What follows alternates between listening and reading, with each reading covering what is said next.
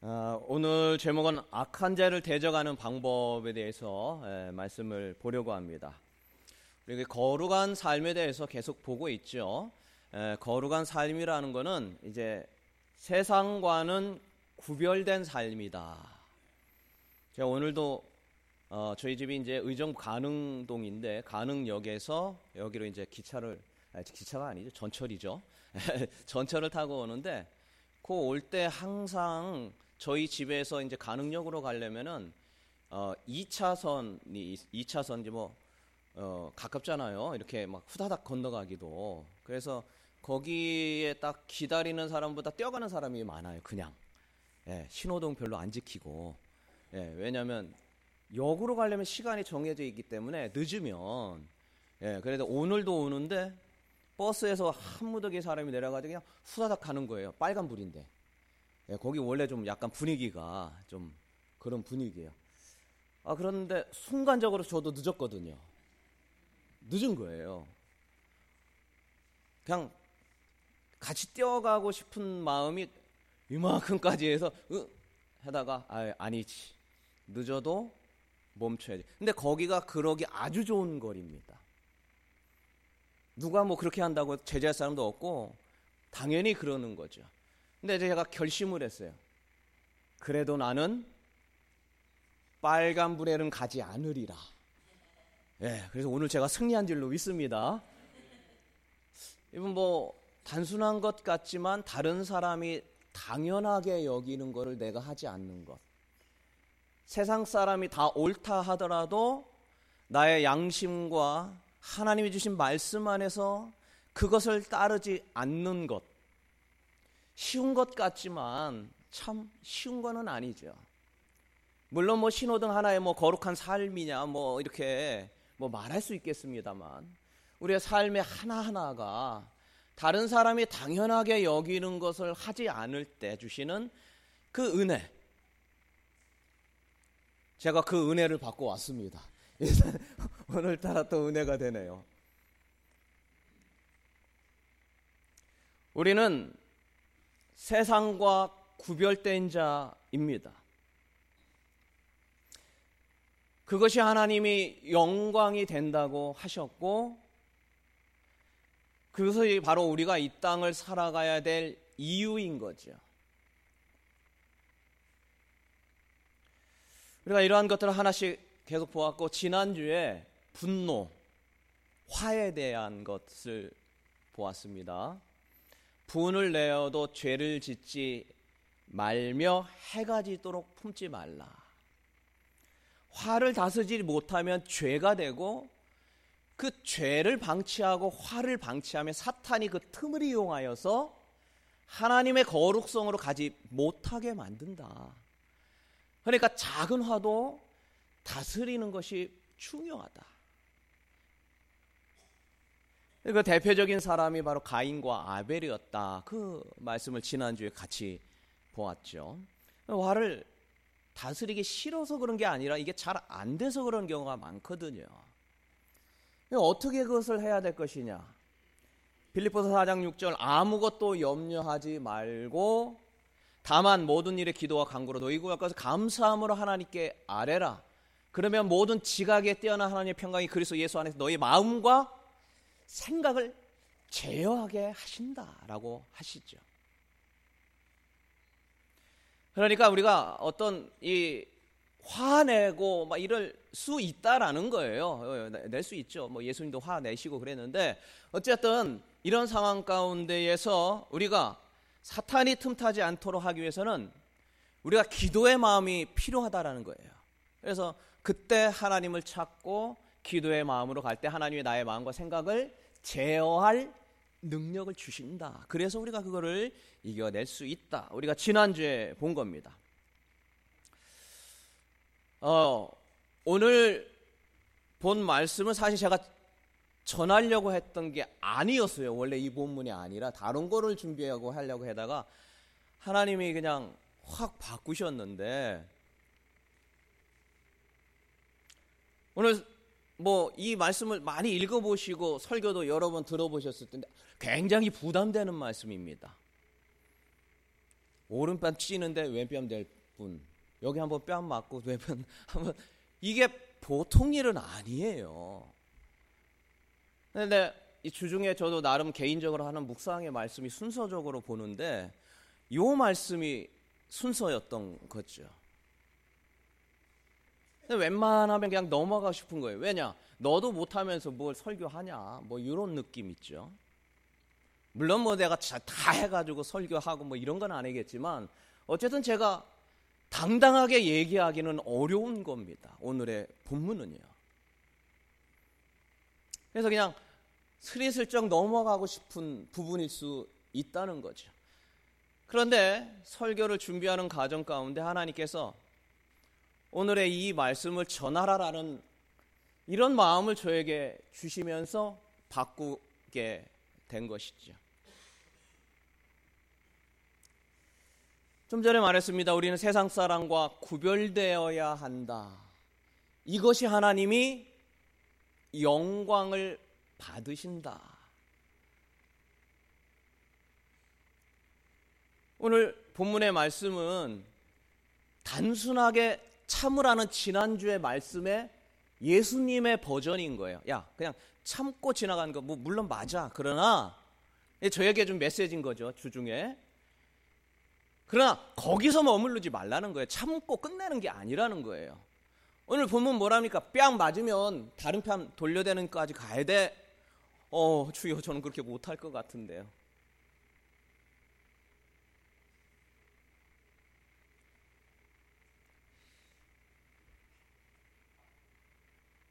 어쨌든 우리 오늘 주시는 이 말씀은 하나님께서 우리 모두가 이와 같은 삶을 살기를 원하셔서 주시는 말씀인 줄로 믿습니다.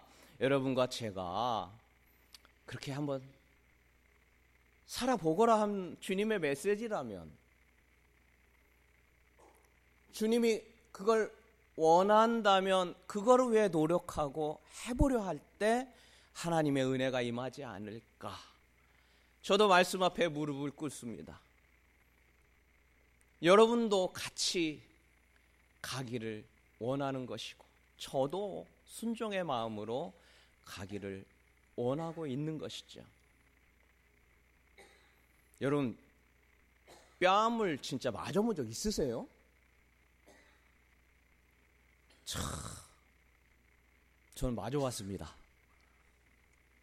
아니 뭔 일을 했길래 뺨을 다 맞아보냐 아주 엄청 세게 맞아봤어요. 그 드라마 나오는 거 있죠? 그냥 빡. 제가 뭐 바람 피워가지고 그런 것도 아니고 누구한테 엄청 죄져가지고 그런 것도 아닌데 글쎄 이 설교하고 이거를 해보라고 오늘 경험을 주신 건지 모르겠는데 군대에서 맞아봤어요. 제가 군종으로 있었거든요.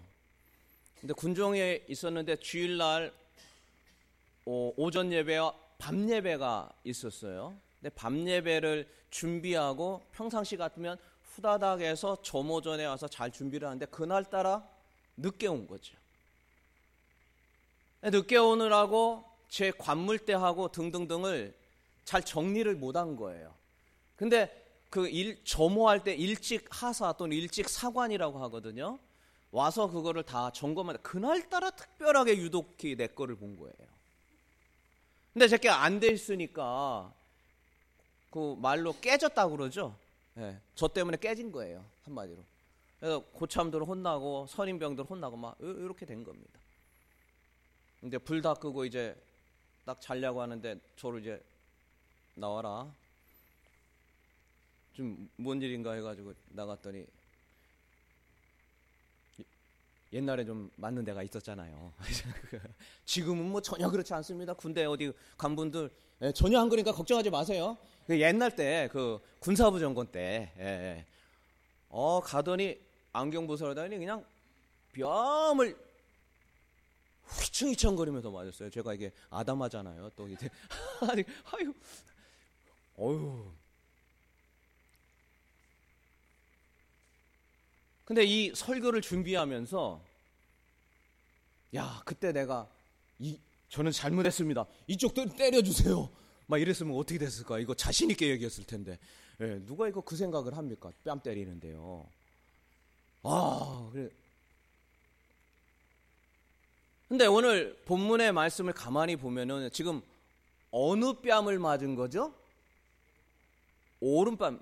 여러분 두 분 계시 두분 계신 별로 없는데. 한번 오른뺨 한번 때리는 거 한번 해볼까요? 오른뺨이 어디예요? 여기죠. 여기가 맞았으면 어느 어느 손으로 때려야 돼요? 아, 아, 아, 그때 저도 왼 이쪽 맞았거든요. 오른쪽으로 때려가지고 이쪽 맞았거든요. 보통 왼쪽 맞아요. 근데 오른뺨이 지금 맞았다라는 건 뭐예요?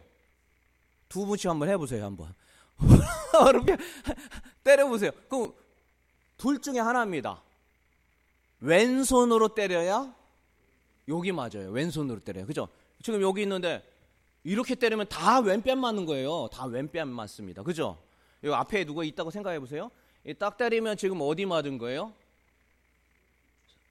한번 해보시라니까요. 한번 두 분씩 한번 해봐요. 한번 예, 예. 한번 아니면 앞에 계신 분하고 한번 봐보세요. 앞에 있으면은 딱 때리면 어느 뺨 맞은 거예요. 지금 상대방은 나를 보고 있는 사람은 왼뺨이죠. 왼뺨이죠. 저, 제가 이렇게 딱 때렸다고 해보세요. 그러면 상대방은 지금 이렇게 있으니까 여기 맞은 거잖아요. 그러니까 지금 오른뺨이 맞았다는 거는 어디로 쳤다라는 거요? 왼손으로 치는데 보통 왼손으로는 안 치잖아요. 네, 뭐 치는 경우도 있겠습니다만. 그러면 지금 상태가 어떤 상태예요? 오른손으로 어떻게 때렸다는 거요? 등으로 때렸다는 얘기예요. 자, 여기 누구가 있어요? 근데 제가 오른뺨이 맞았어요. 그러면 상대방은 오른손으로 등으로 때렸다는 얘기예요. 이해가 되세요? 이해가 되죠? 안 되는 부분 꼭 물어보세요. 이렇게 때렸다라는 거예요. 이렇게 때렸다라는 거는 당시 유대 사회에는 굉장히 인격 노동이에요. 자, 잘 들어보세요. 제가 여기 한 사람 있어요. 이렇게 때렸다는 거예요. 이게 하나가 이게 아니라 이렇게 때렸다는 거예요. 근데 이게 등으로 때렸다는 거는 아주 인격이 굉장히 모욕을 줬다는 뜻입니다. 그래서 이렇게 해서 엄청난 인격에 모독을 주면서 이렇게 때린 거예요. 그러니까 이거는 그냥 우리가 일반 뺨 맞는 것보다 훨씬 더 강도가 세다란 뜻이에요.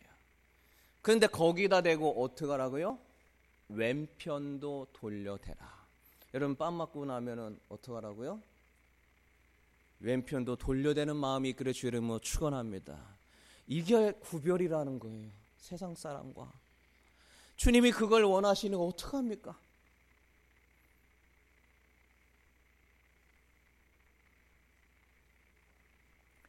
우리가 일반적으로 그런 일을 당했어요. 억울한 일을 당하면 명예훼손이니 뭐 모욕죄로 뭐 고소하다 이게 일반적인 거예요. 그렇게 했다가 누가 아무도 뭐라고 안 해요. 왜? 당연히 어 그러한 일을 당했기 때문에요. 그런데 주님께서 그거 하지 말라는 거예요. 도리어 더 맞을 생각하라는 겁니다.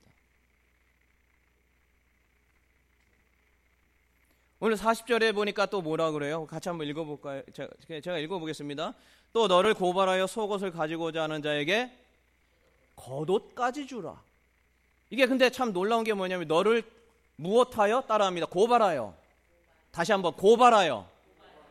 고발했다는 게 뭐였다는 거예요? 소송을 걸었다라는 거예요. 그 지금 상황이 뭡니까? 여러분 속옷이 속옷 겉에 입는 옷이 있고 안에 입는 옷이 있는데 안에 있는 옷 달라고 뭐 걸은 거라고요? 네, 법정에 소송 걸었다 그 얘기한 거예요. 아니 나 재산도 얼마 안 되고 나 가난하게 살고 있는데 나머지 그 재산을 뺏어 가려고 소송을 거는 사람 어떻게 해야 될까요?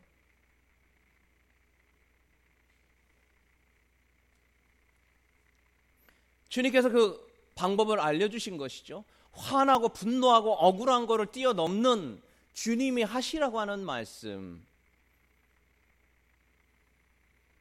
제 고등학교 때 일로 기억하는데요. 제가 이제 충청남도 서산이잖아요. 근데 충남 서산을 간 이유가 있어요. 제가 다섯 살 때 갔는데 아버지가 그 일일 공부라고 혹시 아세요? 일일 공부 학습지 있잖아요. 매일 공부, 일일 공부. 그거 때문에 그 사업차 거기를 가셨는데 그 사업차 거기를 가셨다가 그 일을 하시다가 어, 어느 날 막 근심하면서 뭐 이야기를 하시는데 그 학습지 있죠 학습지 그 저희 집이 좀 가난한 편이었던 것 같아요. 예, 이렇게 좀 넉넉하게 안 뜨고 아 뭐 그렇게 살지 못했고 이게 집도 좀 허름한 집에 좀 제가 고등학교 때까지 그렇게 좀 살았거든요. 아 근데 이 학습지 뭐 얼마 되지도 않는데 이걸 뺏으려고 소송 걸었다라는 거예요. 아니 고등학생이 제가 이, 이거 이게 잘 됐으면 뭐뭐 뭐 하는데 우리도 뭐 성편 이렇 그러면 우리가 안 그래도 가난한데 그거 폭삭 망하게 해가지고 나가라는 거 아닙니까? 아니 그런 일이 실제로 있더라고요.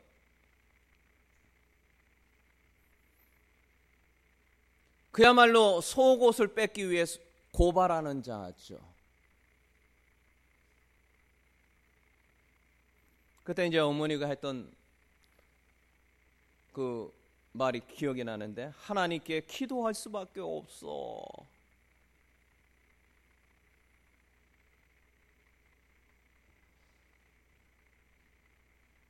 겉옷을 뺏어 가려고 아니 속옷을 뺏어 가려고 왜 남의 작은 것까지 뺏으려고 하는가? 말도 안 되는 상황이고 너무 화나고 분노할 수 있는 상황인 거죠.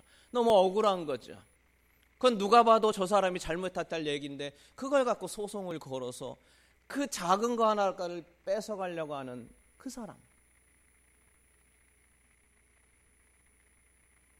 그 사람에게 내 겉옷을 주라. 겉옷은 그 당시에는 이불 같은 거예요. 밤낮 차이가 너무 심하기 때문에 가난한 사람은 그 겉옷을 의지해서 자야 생명을 유지합니다. 근데 그거 주라는 생각을 하... 추운 밤을 버텨야 되는 이불 같은 역할을 하는 겉옷이 없으면 얼어 죽을 수도 있는 거예요. 또 주님은 뭐라고 하십니까? 억지로 오리를 그러니까 2kg 정도 돼요. 가고자 하면 사, 심리를 4kg까지 해주라는 거예요. 근데 이게 어, 이, 이게 어느 때 그러면 식민지 시대 이런 일이 많았어요. 이 식민지 시대 때 그래서 관리나 아니면 군인들이 지나가는 사람 막 엄청 바쁘고 막뭐 뭐 엄청 바쁜 짓 일로 와 일로 와 이거 갖고 절로 가 그러면 갖고 가야 되는 거예요. 근데 이 로마 시대 속국이 유대인 이스라엘이었잖아요. 군인이 가다 말고 이쪽으로 하려고 그러면 아나 바쁜 일 있어요 막 해도 일로 와 해가지고 딱 짐을 하나 어, 무거운 거 싣고도 가요. 우리 예수님 시대 때 구레네 시몬 들어보셨죠? 죄를 하나도 안 진 사람이요. 근데 괜히 얼쩡거리다가 예수님이 그 떨어뜨리니까 어떻게 해요? 너 이거 지고 가. 느닷없이 어떻게 했어요? 군인이 하라니까 그냥 지고 골고다까지 간 거 아니에요. 아무 이게 뭐 엄청 무거운데. 그러니까 그런 식인 거예요. 그냥 지나간 사람 아무나 잡고선 오, 오리 2kg까지는 그냥 막 일을 막 시킬 수 있는데 거기다 대고 어떻게 하라고요? 그 배로 같이 더 가져가라는 거예요.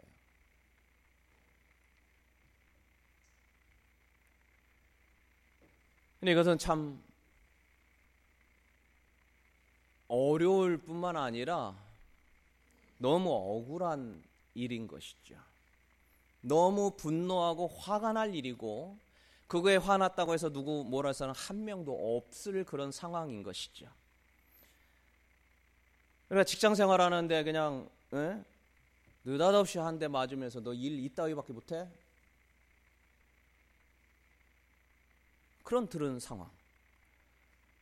어떤 사업장이 그냥 큰 그냥 대기업 사업장이 그 조그만 거 하나 먹으려고 그렇게 소송 걸어서 빼앗아 가는 그런 상황 아닌가? 갑질.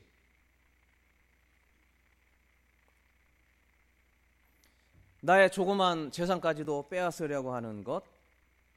자신의 권력을 이용하여 억지로 나를 자기 부하처럼 써먹으려고 하는 이런 상황. 세상은 그런 거 아닙니까? 먹고 먹히곤 강한 자가 살아남아서 약한 자를 당연하게 제 종으로 부리는 세상이 바로 이런 세상입니다. 그러나 그렇게 하지 말라는 거예요.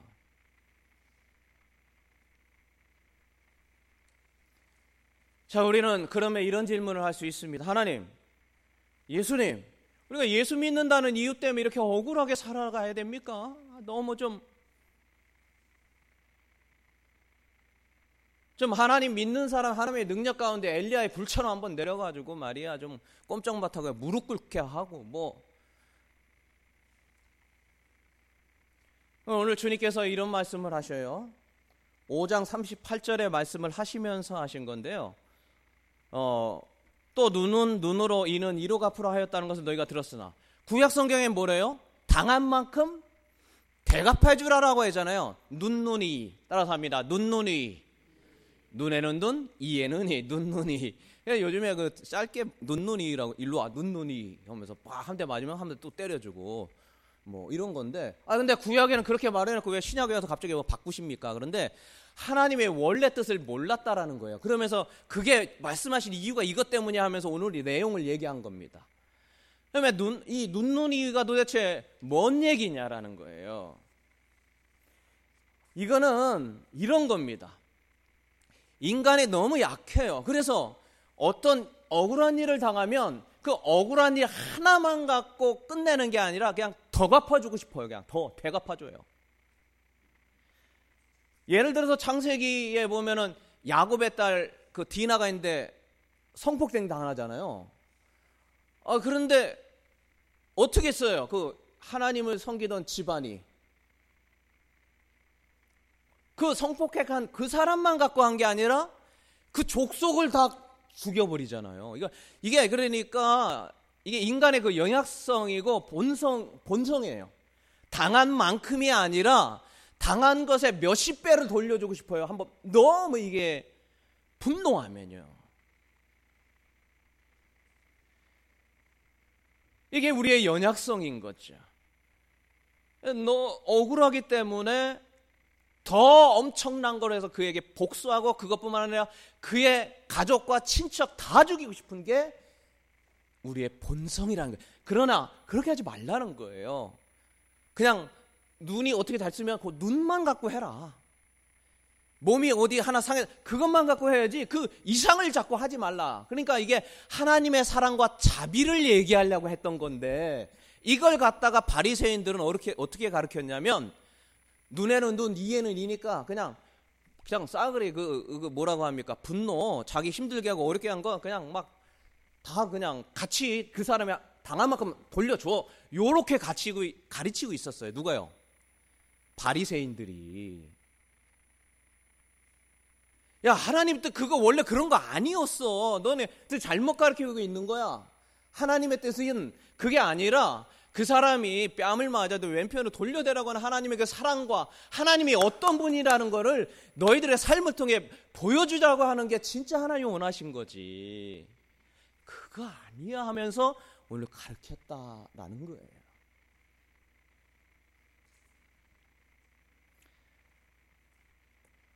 우리는 예수 믿는다는 이유 때문에 억울한 일을 당해야 되는가 다시 한번 묻습니다. 주님이 진정 원하시는 것은 무엇입니까?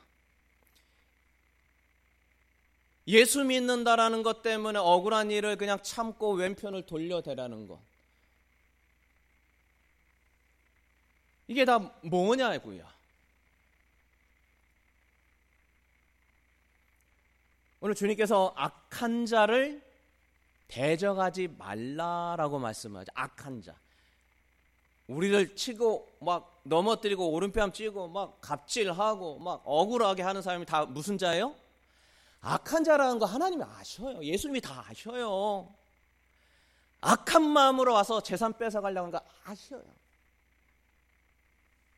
그런데 주님 왜 그렇게 얘기하는 겁니까 도대체? 예수 믿는 자는 참 어, 미련하게 보이고 바보처럼 보여야 되는 겁니까?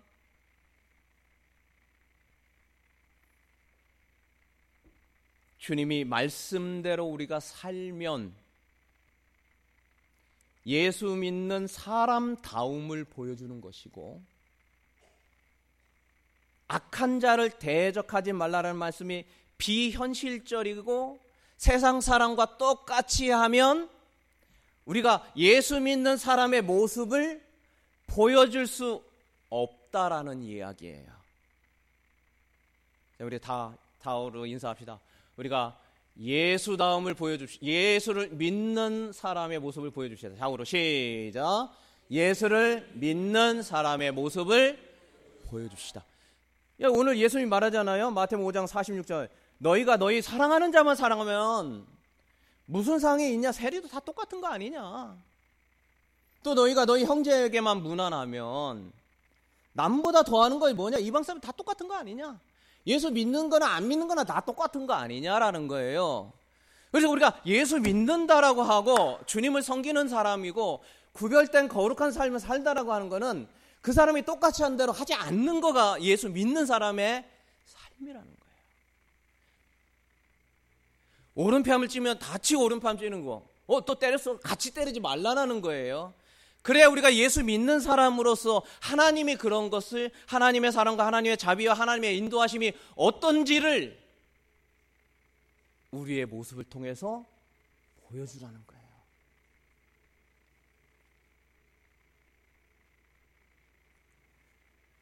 우리나라에는 참 믿음 좋은 믿음의 선조들이 참 많죠.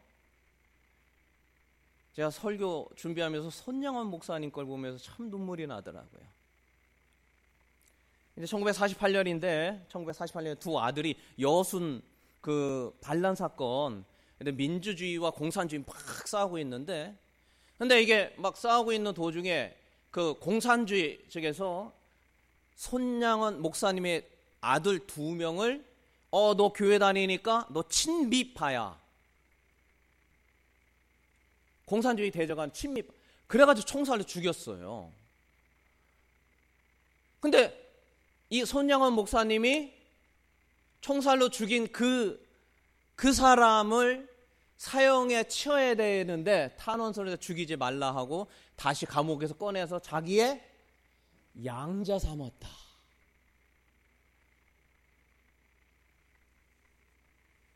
그러면서 이제 1948년 10월 27일 애양원이라고 하는 나환자촌에서 그 교회를 세워서 거기에서 이제 장례식장을 치르면서 그분이 한 그 유명한 감사 기도가 있어요. 그 자리에서 아들 장례식 치르는 그 자리에서 근데 그 중에 뭐 몇 가지 있는데 예, 뭐 이런 내용. 첫째, 나는 죄인의 혈통에서 아, 나 같은 죄인의 혈통에서 순교의 자식들이 나오게 하시니 감사합니다. 삼남 삼녀 중에 가장 아름다운 두 아들 장자와 차자를 바치게 되니 나는 축복받아서 감사합니다. 한 아들의 순교도 귀한데 두 아들의 순교하니 너무 감사합니다. 미국 유학 가려고 준비하던 내 아들, 미국보다 더 좋은 천국에 갔으니 내 마음이 안심되어 감사합니다. 나의 사랑하는 두 아들을 총살한 원수를 회개시켜 내 아들 삼고자 하는 사랑의 마음을 주셔서 너무 감사합니다. 두 아들의 순교로 말미암아 무수한 천국의 아들들이 생길 것을 믿으니 감사합니다. 세상에 그렇게 할 수 있을까요?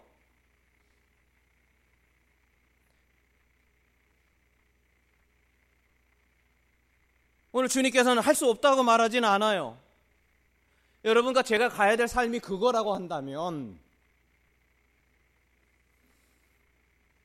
뺨을 치는 자에게 왼편을 들이대는 것. 아무도 하지 않으려 하는 그것을 해야 한다면 누구도 가기 싫어하는 목사도 저도 하기 싫어요. 왜 해야 되냐고요? 왜 바보처럼 그렇게 해야 되냐고요? 근데 그걸 하래요. 어, 하나님 낳고 우리가 다 손양원 같이는 살 수 없지만 그래도 주님이 원하시니 구별된 삶을 살기를 원하시는 하나님 참 한번 해보겠습니다.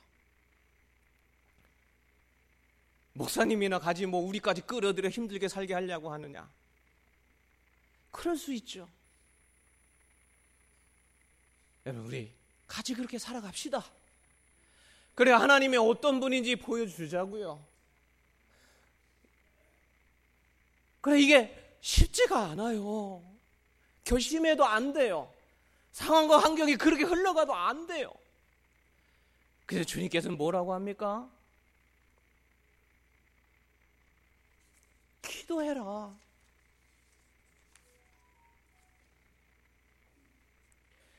마태복 5장 44절 같이 한번 읽습니다. 마태복 5장 44절입니다. 너희 나는 너희에게 같이 시작.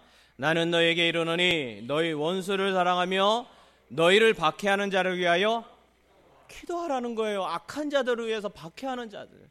그 기도가 없으면은요 왼편 못 돼요. 강한 것 이상으로 대하고 싶어요. 이 욕망이 그렇게 돼 있어요. 우리는 구조적으로 그렇게 돼 있어요. 우리가 무슨 예? 얼마나 뭐 얼마나 뭐 특별하게 살아야 되는 겁니까? 그러나 주님이 원하신대요. 구별되게 좀 살아라. 세상 사람과 똑같이 좀 하지 말라는데 어떡합니까? 우리의 삶이 그거라고 하는데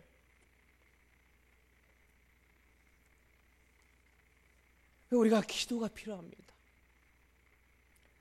로마서 12장 19절 내 사랑하는 자들아 너희가 친히 원수를 갚지 말고 하나님의 진노하심에 맡기라 기록되었을 때 원수 갚는 것이 내게 있으니 내가 갚으리라 주님의 말씀을 믿는 거죠. 주님이 그렇게 하겠다고 하셨으니 주님이 하시겠다 믿는 겁니다. 이것이 믿음 아닐까요?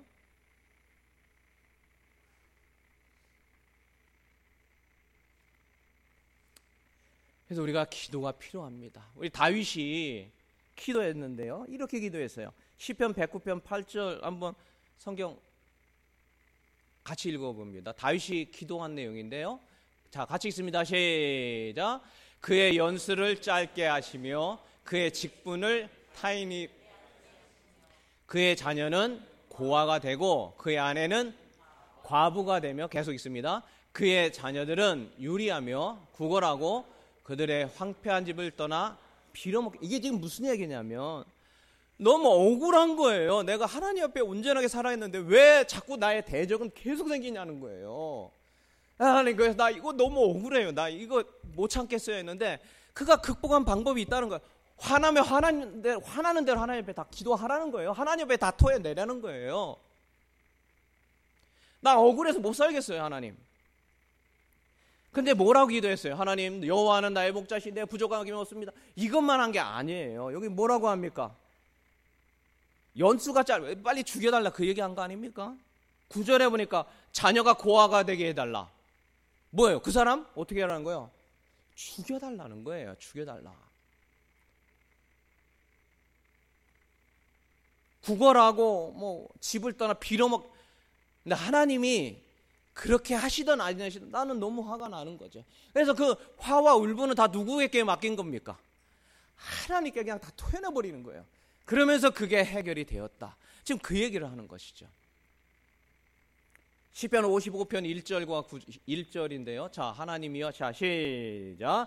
하나님이여 내 기도에 귀를 기도, 귀를 기르시고 내 간구할 때에 숨지 마소서 다음 절. 내가 성내에서 강포와 분쟁을 보았사오니 주여 그들을 멸하소서 그들의 혀를 잘라버리소. 혀 잘라달라고 나 기도해 본 적은 없는데 다이슨 했더라고요.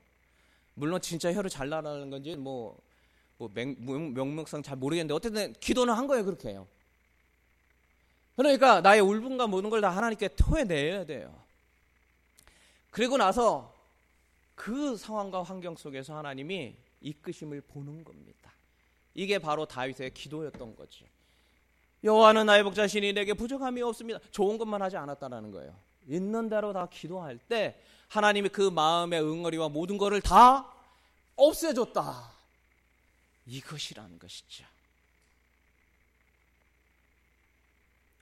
이제 말씀을 마칩니다.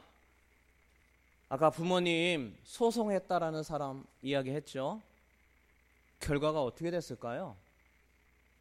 전 그것 때문에 그게 굉장히 충격이었는데 왜 충격이었냐? 이 소송한 사를 첫 번째 소송하고 어머니가 너무 힘들어 하셨어요. 이게 왜 이럽니까? 기도 막 너무 억울한 거죠. 안 그래도 지금 삶이 힘들고 갖고 있는 게 없고, 에? 예? 저희 방 하나를 있었는데 이 방을 가운데다가 이 장롱 하나 놓고 어머니 아버지 쓰고 저희하고 저희 형제가 다 작은 방을 한꺼번에 썼거든요. 근데 왜 이것까지 뺏어 가려고 하세요? 다윗과 같이 기도한 거죠. 근데 놀라운 사실은 제가 왜 놀랐냐고 하냐면 두 번째 소송을 해가지고 갔는데 그 사람이 안 나왔더래요. 왜 안 나왔나 알아봤더니 이 사람이 정말 죄송, 그분에겐 죄송한데 병이 들었다라는 거예요. 올 수가 없었대요. 그래서 올 수가 없었다는 얘기와 그 사람이 여호와 증인이었다라는 거예요.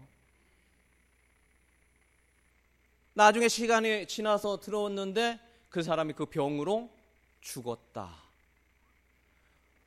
야, 그 돌아가신 분에게 너무 죄송하지만 하, 저희 어머니가 아 이고 막 그렇게 제가 기도 들었을 거 아니에요.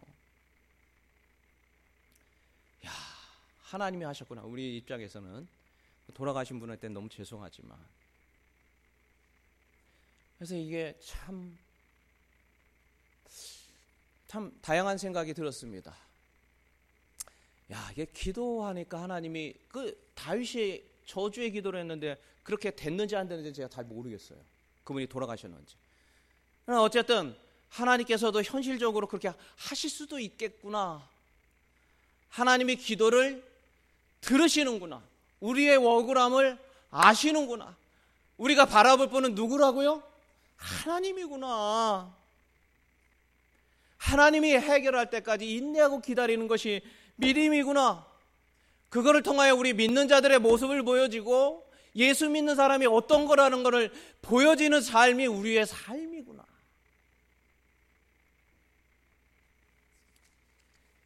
오늘 주님께서는 악한 자를 대적하지 말고 하나님께 기도하라라고 말씀하고 있습니다. 우리 삶 속에 같이 하고 계신 그 하나님이 계십니다. 그 하나님 앞에 하나님의 인도하심을 바라보며 하나님을 의지하며 나아갈 때 주님께서 이 땅의 삶을 저와 여러분을 통하여 변화시킬 줄로 믿습니다.